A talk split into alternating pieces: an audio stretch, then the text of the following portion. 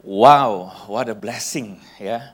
Bersyukur banget bisa berada bersama-sama dengan community Lifehouse di sini. Bersyukur banget bisa menyembah Tuhan, bersyukur banget bisa melihat teman-teman semua satu persatu dari ujung sana sampai ujung sini. I love you all ya. Bilang sama kiri kanan, aku bersyukur kamu ada di sini. Wow, keren, keren, keren, keren.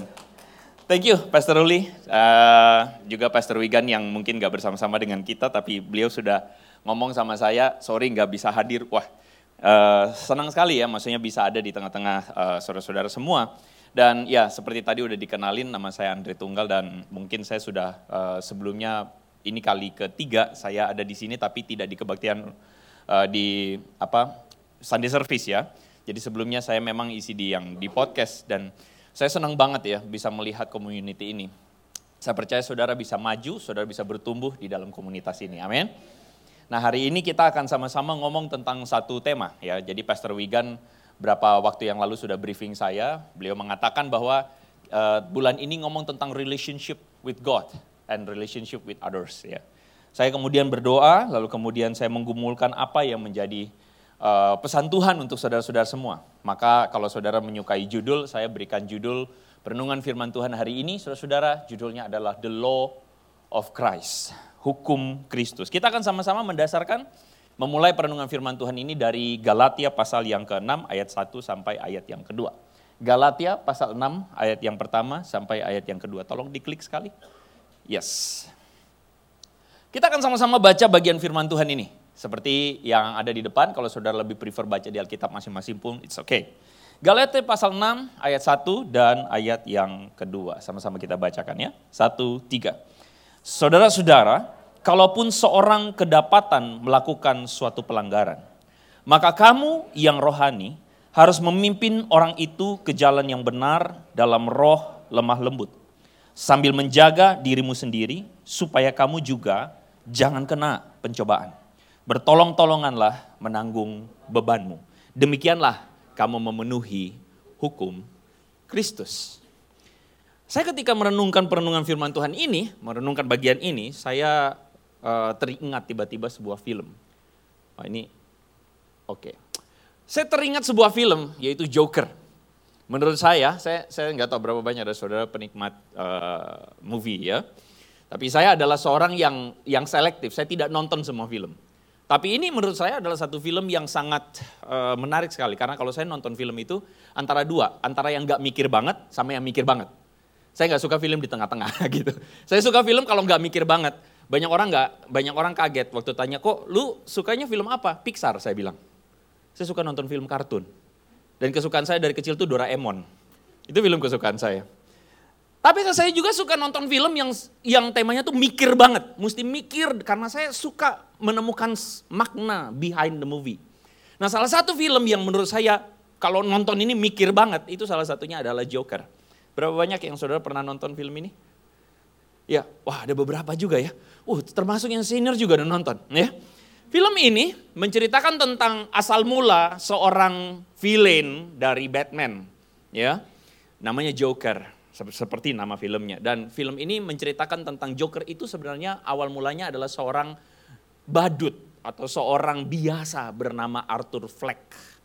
Arthur Fleck. Dia ini adalah seorang yang kerjaannya badut di sekolah, tapi dia juga kerjaannya adalah seorang yang muter-muter papan kalau saudara tahu di Amerika itu ada orang yang suka berdiri pegang board sign lalu dia putar-putar pakai baju badut. Tapi somehow entah bagaimana hidup dia itu sangat sedih banget. Dia punya dia tinggal dengan seorang ibu yang sedang sakit dan dia harus merawat ibunya. Dia sendiri adalah seorang yang sudah hampir paruh baya, tidak punya pasangan, hidup sendirian, kerja susah, ditolak orang, diejek orang, dibully orang. Sampai satu scene saudara-saudara ketika dia dipecat, dia nggak tahu harus bagaimana. Padahal bukan benar-benar kesalahannya juga. Lalu kemudian di bus dia duduk dan di depan dia ada seorang anak kecil yang lagi liatin dia. Tapi karena kerjanya badut, apa yang dia lakukan? Dia melucu. Dia melucu kayak bah gitu kan. Bah. Itu anak ketawa. Tapi miris sekali, ibu dari anak ini lalu kemudian bilang sama Arthur, kamu jangan ganggu anak saya ya. Dia mencoba untuk menghibur anak ini, tetapi ibu ini sinis kepada Arthur. Dan setelah itu dia cuma terdiam. Dan saudara tahu, berapa detik sesudahnya dia ketawa sendiri. Ini scene-nya. Arthur Fleck. Setelah nonton film ini, di 2019, netizen yang maha benar, saudara-saudara, langsung kemudian membuat sebuah quotes. Orang jahat itu berawal dari orang baik yang tersakiti. Terus setuju nggak dengan quotes ini? Setuju nggak? Kalau saya sih nggak setuju. Kalau menurut saya orang baik yang nggak seharusnya jadi jahat gitu kan. Itu pilihan. Anda punya pilihan untuk jadi orang jahat. Orang baik tidak harus selalu pilihannya cuma satu, jadi orang jahat ketika engkau disakiti. Amin. Amin. Ketika engkau disakiti, pilihannya bukan cuma satu, jadi orang jahat. Bukan. Pilihannya masih tetap jadi orang baik kok. Itu realita, betul nggak? Tapi saya menerima quotes ini dalam sebuah pemikiran bahwa iya bisa jadi memang ada orang jahat itu adalah ketika orang baik itu tersakiti, akhirnya dia jadi jahat. Saya jadi berpikir, once again, ini kalimat tidak 100% benar, tetapi saya jadi berpikir, mungkin kisah Joker ini tidak, uh, kisah Joker ini akan berbeda ketika ada seorang yang peduli sama seorang Arthur Fleck.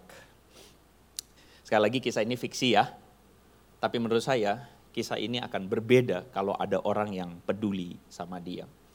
Saudara-saudara, saya tidak tahu berapa banyak di antara kita hari ini engkau sedang berada di tengah-tengah komunitasmu, dan tengah keluargamu, pasangan, orang tua, anak, dengan teman-teman kerja, rekan, apa pun konteksmu hari ini.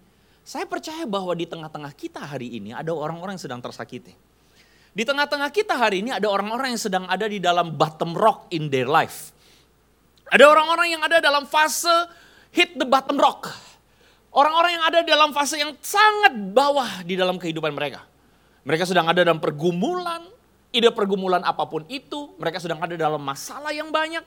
Bahkan sebagian di antara mereka seperti apa yang dikatakan di dalam Galatia pasal 6 ayat yang pertama ini. Ketika dikatakan, saudara-saudara, kalaupun ada seorang di antaramu kedapatan melakukan suatu pelanggaran. Saudara, kadang psikologi kita adalah kita selalu melihat orang yang melakukan pelanggaran itu sebagai seorang yang sengaja melakukan pelanggaran. Oh bisa jadi dia sengaja. Dan kita selalu berpikir bahwa orang yang melakukan pelanggaran itu adalah seorang yang akan menikmati melakukan pelanggaran. Iya enggak, saudara? Satu kali ada seorang anak remaja datang sama saya lalu kemudian dia bilang sama saya, kok aku tuh hopeless sama my mom. Kenapa kamu hopeless? Dia kalau keluarin satu kata, nah kan, dia waktu ngomong, nah kan, eh loh kok, oh eh loh, ya ya. Dia waktu ngomong, nah kan, itu aku udah benci aja kok. Seakan-akan apa? Seakan-akan dalam hidup itu kayaknya gak ada yang baik gitu. Gak ada yang baik dalam hidupku, sampai-sampai dia selalu ngomong, nah kan, nah kan, tuh kan, mama udah bilang apa kan? Dia bilang, aku pikir-pikir kok mungkin aku nggak bisa lebih baik karena aku selalu dibilang, tuh kan? Saudara-saudara, kadang-kadang kita mendapati orang yang sedang ada dalam kegagalan, orang yang sedang ada dalam kesalahan, kita selalu pendekatannya bisa jadi, saudara-saudara, pendekatan kita adalah selalu merasa bahwa orang tersebut adalah orang yang patut untuk dituding. Dia sedang ada di dalam satu keadaan paling buruk dalam hidupnya, dia bisa jadi adalah seorang yang tadinya berharap menjadi seorang suami yang baik. Ketika dia berharap jadi seorang suami yang baik, entah dalam perjalanan dia jadi gagal. Saudara ketika dia sedang gagal, kita sebagai istri atau kita sebagai anak, kita akan melakukan apa? Sometimes pendekatan kita adalah, tuh kan, lagi kan? Iya enggak? Kadang-kadang seorang istri dalam belajar untuk menjadi seorang istri yang baik, kadang-kadang masih belum match up, betul enggak? Kadang-kadang masih belajar. Tapi sometimes pendekatan kita, kita kurang sabar. Kita selalu menuding, tuh kan. Anak kita. Kita belajar, kita ajarin anak kita untuk melakukan yang baik, yang begini dan begini. Sometimes kita jadi orang tua, kita nggak sabar. Dan kita selalu menuding, tuh kan. Saudara kata ini, kan? Ini kata ampuh banget, sakti banget.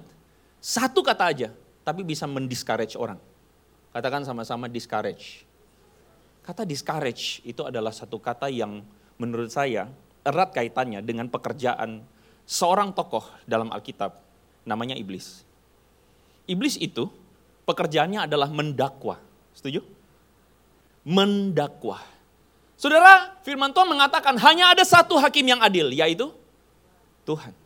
Dan selebihnya saudara-saudara, ketika engkau didakwa, didakwa dan sebagainya, saudara sometimes kita mesti hati-hati, jangan-jangan kita tuh menjadi agennya iblis malah. Ketika kita kerjanya malah mendakwa. Ketika kita kerjanya menuding. Dan sedihnya adalah orang yang menuding bisa jadi yang melakukannya adalah orang-orang yang rohani. Yuk kita baca sama-sama bagian yang kuning. Satu, dua, tiga. Maka kamu yang rohani harus memimpin orang itu ke jalan yang benar dalam roh lemah lembut. Kamu yang rohani ketika mendapati sebuah kesalahan, kamu harus memimpin orang itu ke jalan lemah lembut. Saya suka melihat sebuah karya seni. Di depan ini saudara, saya nggak tahu saudara pernah lihat Teman-teman pernah lihat lukisan ini nggak?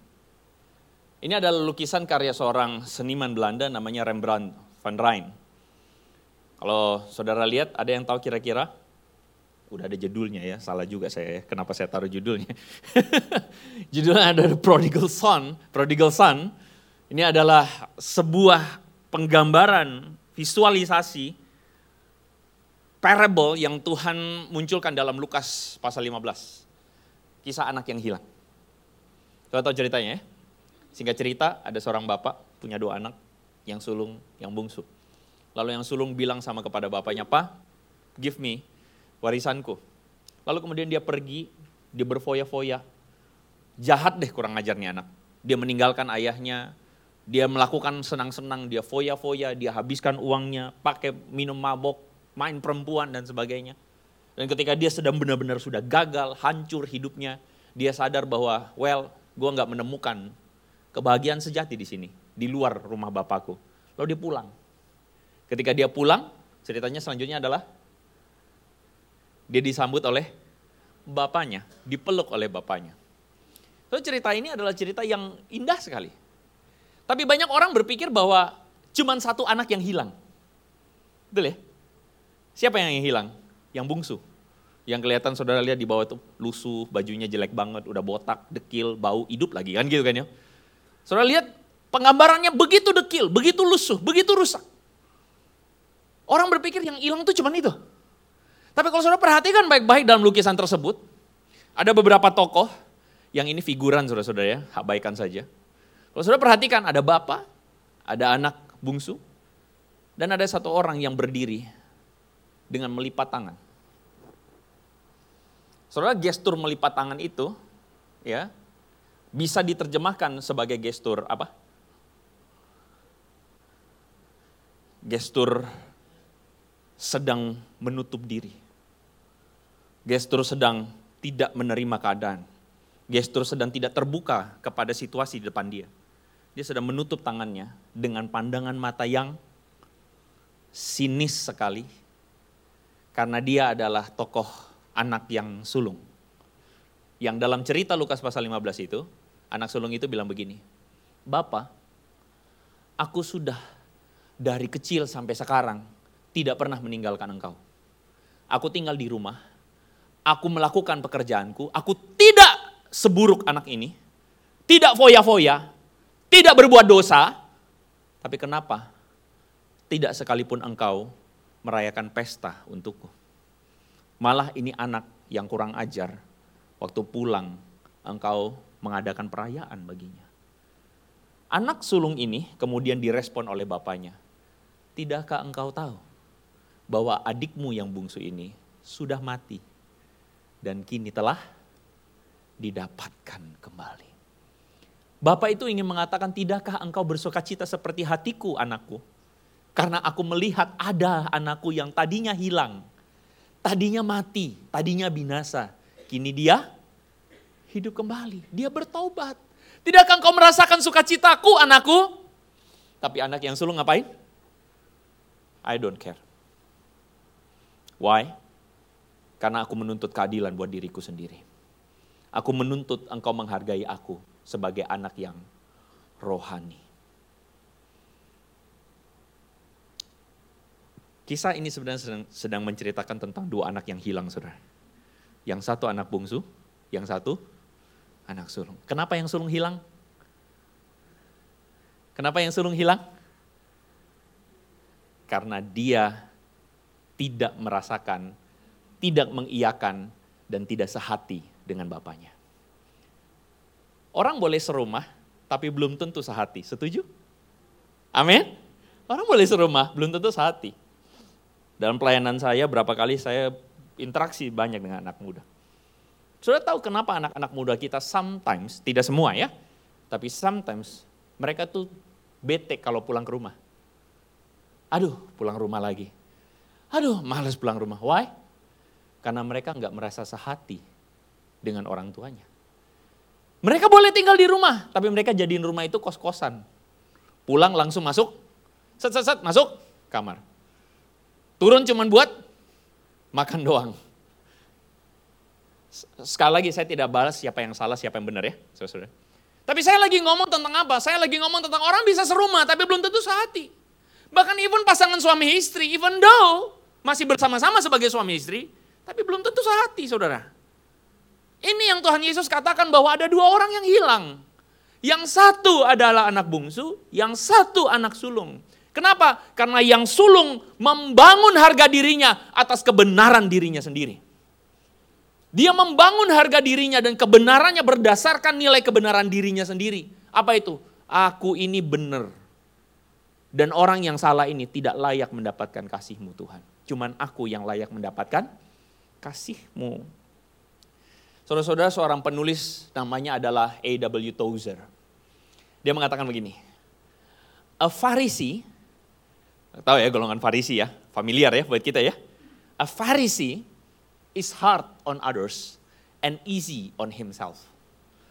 But a spiritual man is easy on others and hard on. Keren ya? Keren ya? Orang selalu bilang begini, wah anugerah, anugerah tuh enak banget ya. Lu hidupin anugerah, Tuhan mengampunin lu. Ya udah lu buat dosa aja. Itu sih kata orang yang ada di server yang lain ya. Yang gak paham ajaran Kristen lalu kemudian ngomong sembarangan tentang anugerah Tuhan. Oh anugerah tuh, oh anugerah Tuhan, Tuhan baik, Tuhan baik. Ya udah lu buat dosa aja, Tuhan tetap baik. Itu servernya lain.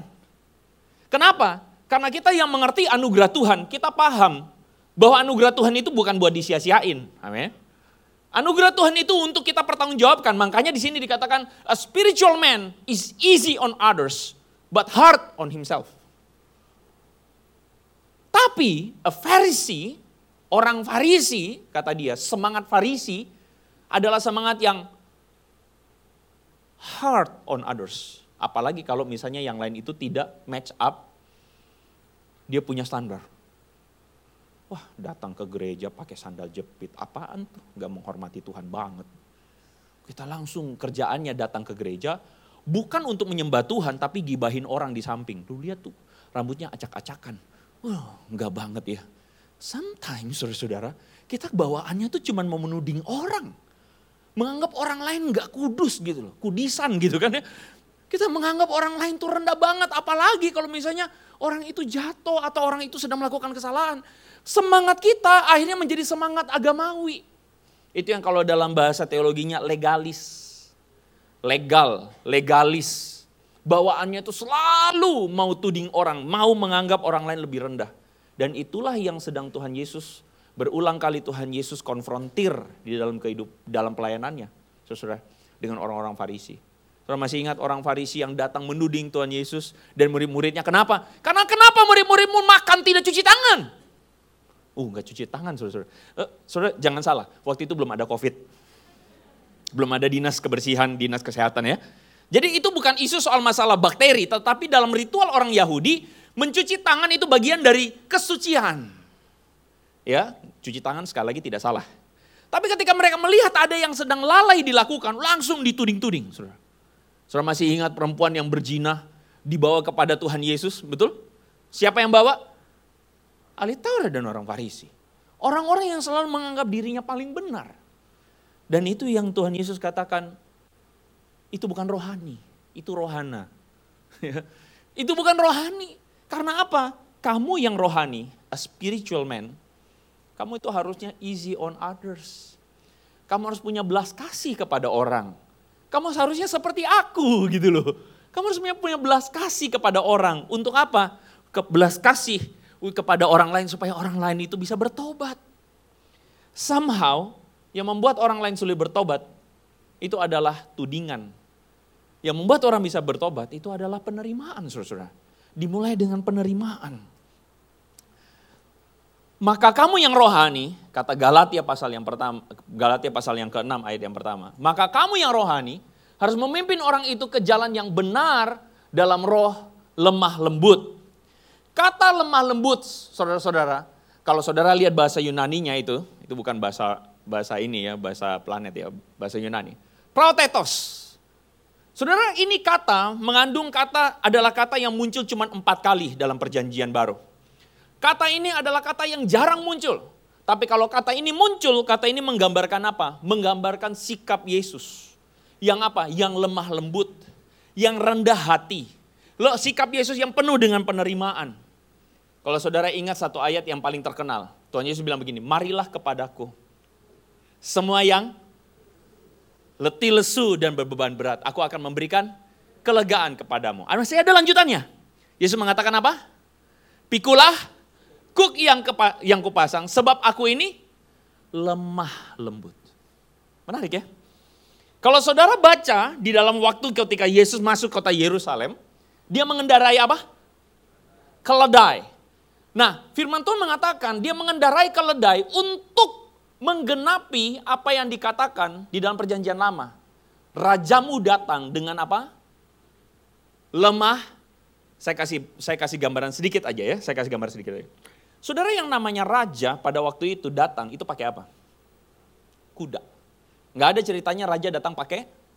Keledai itu adalah hewan niaga, hewan rakyat jelata. Saudara bisa bayangkan kalau saudara sebagai, ada sebagian saya lihat cukup senior punya anak, mungkin sebagian ada yang mau uh, sudah mulai kepo pacar anakmu siapa gitu kan. Kalau pacar anakmu datang, datang pakai Harley Davidson, keren kan? Iya gak sih? Ada yang masih muda-muda, kalau mau impress camer, gimana caranya? Mesti pakai baju paling bagus, betul? Pakai kendaraan paling bagus. Kalau tongkrongan mesti pakai Harley Davidson, atau kalau mobil seenggaknya mobil yang paling cakep, betul nggak? Saudara bisa bayangkan nggak engkau datang kepada calon mertuamu, tapi engkau datang pakai motor galon, bisa bayangkan itu? Engkau datang pakai mobil pick up, bisa bayangkan itu? Apakah mertuamu akan impress? mertua akan bilang gile aja gitu kan. Tapi Tuhan Yesus masuk kota Yerusalem, dia pakai apa? Keledai. Dia mau kasih tahu kepada semua orang, dia bukan raja yang mau mencari kemegahan sendiri. Dia adalah raja yang datang dengan kerendahan hati. Dia adalah raja yang datang dengan lemah lembut. Karena dia adalah tabib yang datang untuk mencari orang yang sakit, bukan orang yang sehat. Dia cari orang berdosa, bukan cari orang yang merasa diri benar. Itu loh Tuhan kita. Tepuk tangannya nggak usah tanggung-tanggung.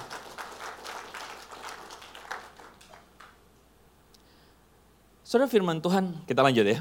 Firman Tuhan mengatakan dalam bagian ini, maka kamu yang rohani itu harus memimpin orang itu ke jalan yang benar Saudara, kata memimpin jalan orang itu ke dalam ke, ke, ke jalan yang benar itu bukan ngomong tentang penerimaan gini. Orang kalau ketemu orang yang salah itu kecenderungan cuma dua biasanya dunia ya.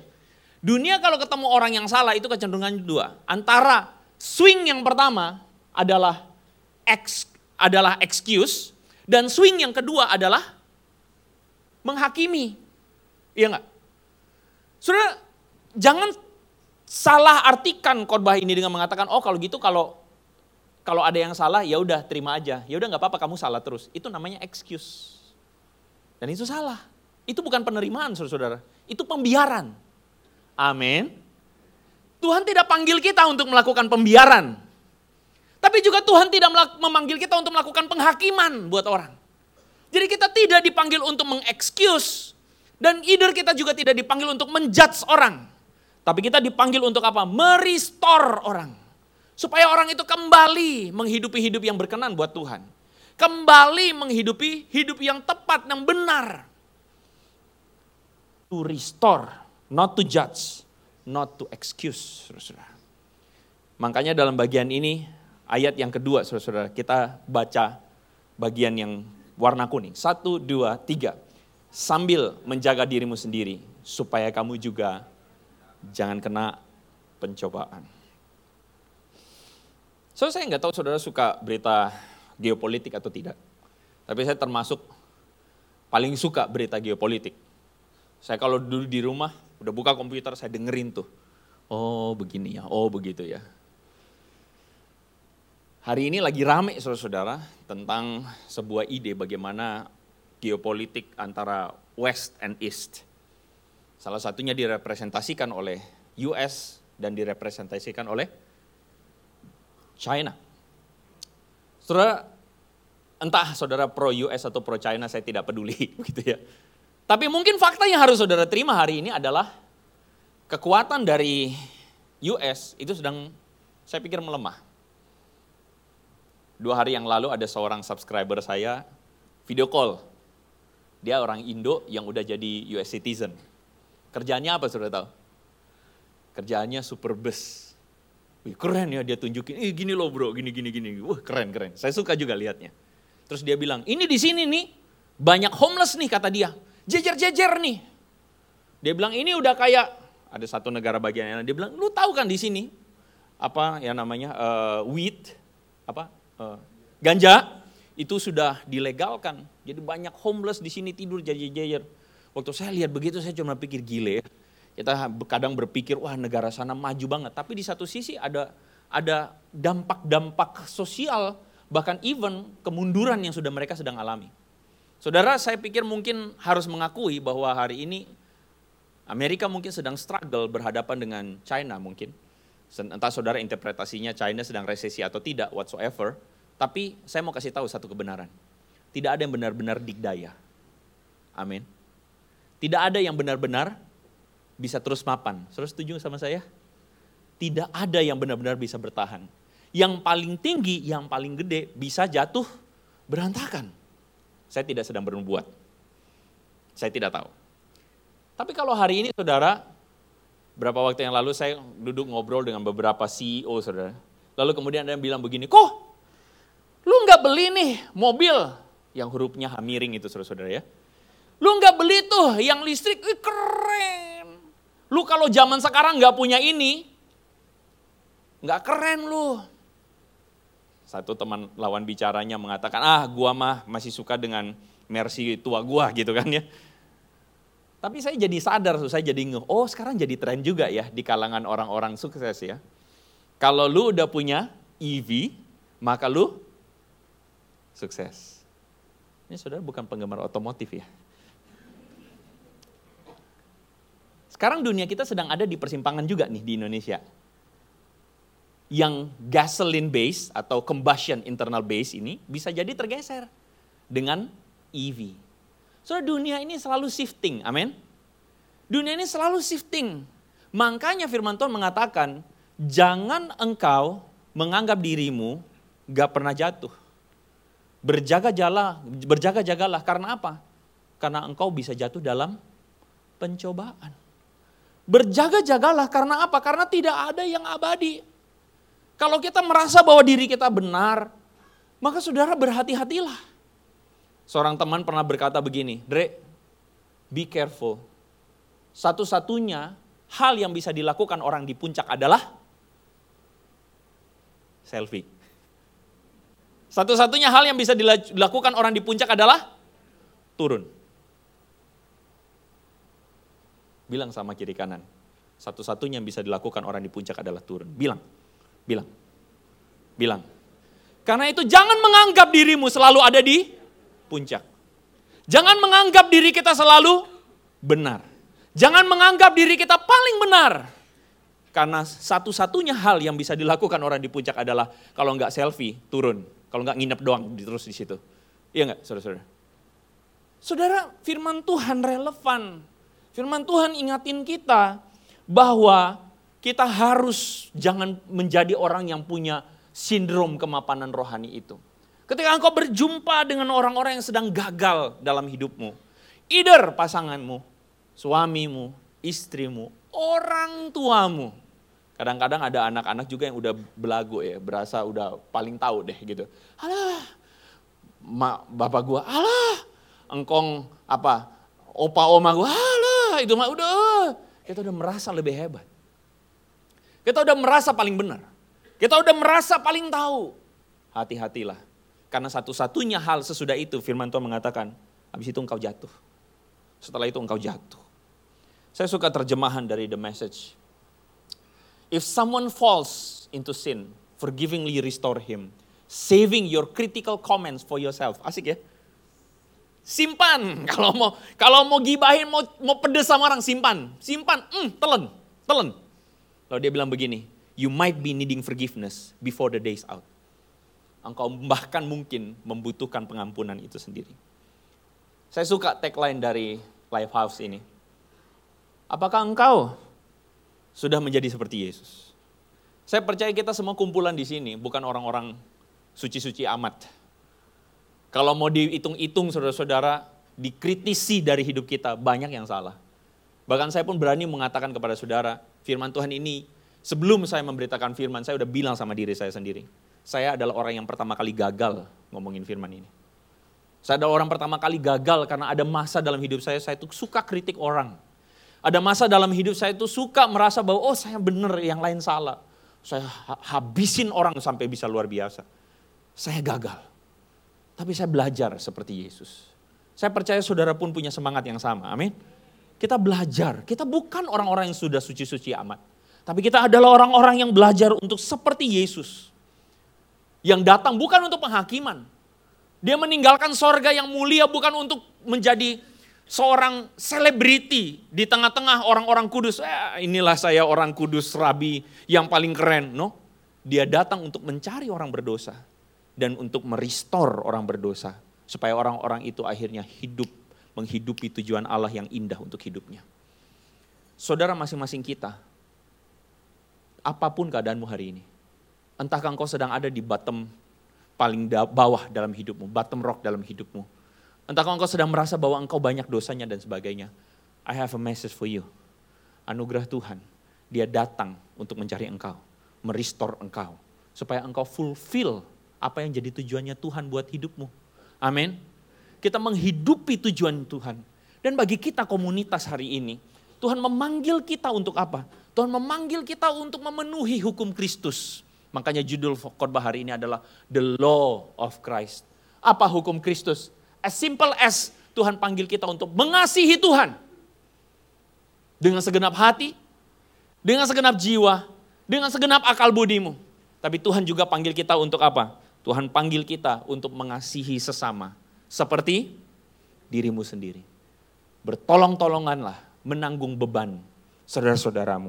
Dengan demikianlah kamu memenuhi hukum. Saya tutup perenungan firman Tuhan ini dengan satu kisah. Kalau dengar begini kan langsung kita melekan. Waduh, korbannya udah mau selesai. Puji Tuhan, udah mau pulang. Dua hari yang lalu saudara-saudara saya berjumpa dengan seorang teman. Saya pemusik maju ke depan gak apa-apa, silakan. Dua hari yang lalu saya berjumpa dengan seorang teman.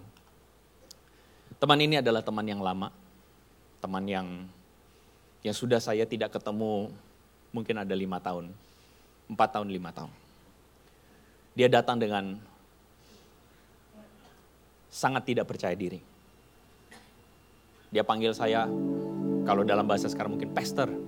Saya bilang, jangan panggil pester, panggil nama doang. Iya, Pastor, saya nggak bisa manggil nama, saya panggil Pastor. Dia datang dengan tertunduk, dia datang dengan lesu. Lalu dia punya satu pertanyaan begini.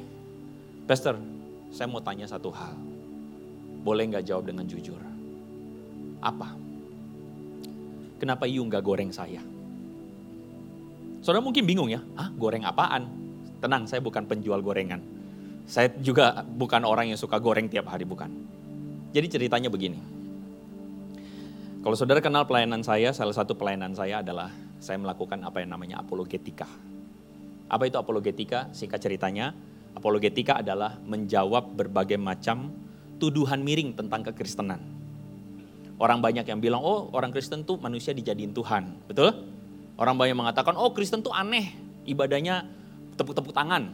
Nah kan? Oh Kristen tuh banyak alirannya, aneh itu ajaran gak jelas gitu kan. Nah itu banyak berseliweran di media sosial. Nah termasuk salah satunya yang suka mempropagandakan itu adalah mereka yang pindah, yang keluar dari Kristen. Begitulah ceritanya. Oke, okay? mereka dipakai lalu mereka ngomong sembarangan tentang kekristenan. Saya melakukan pelayanan itu. Dan sebagai orang yang melayani di sosial media, penting sekali bagi saya untuk mendapatkan spot-spot konten. Jadi saya membahas, saya menjelaskan kekristenan itu apa sebenarnya.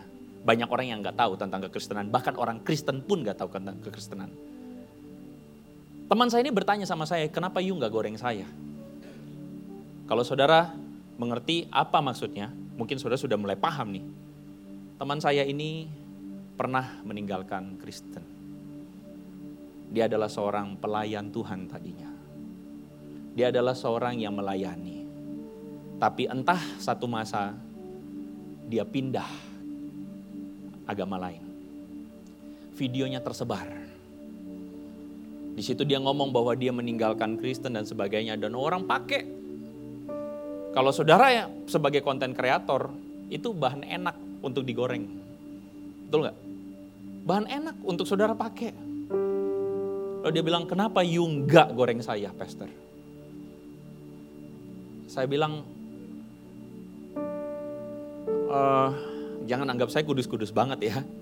Saya bilang begini, as simple as saya cuman pernah tahu bahwa kita sama-sama melayani bro.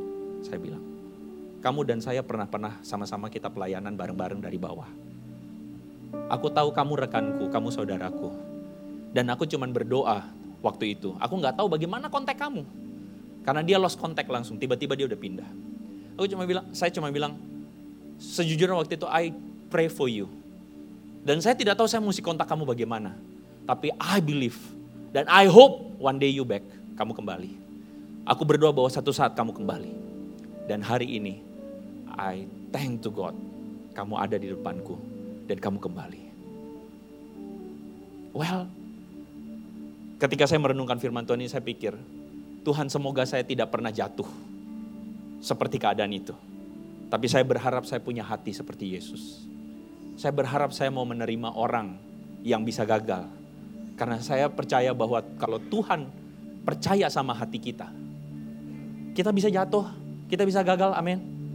Tapi saya percaya Tuhan bukan Tuhan yang buangin kita. Dia bukan Tuhan yang kemudian ah berhenti ah berkatin kita gara-gara apa? gagal nih lu maki orang di jalan. Bisa nggak Tuhan kayak gitu? Bisa nggak? Bisa banget. Ah, lu nggak kepake lah. Karena apa? Lu bohong sama istri lu. Gue berhenti berkatin lu. Gila kalau Tuhan kayak gitu, mati kita semua. Iya nggak? Tapi dia adalah Tuhan yang percaya. Dia percaya bahwa kita mampu untuk kembali. Dia percaya kita mampu untuk rebound.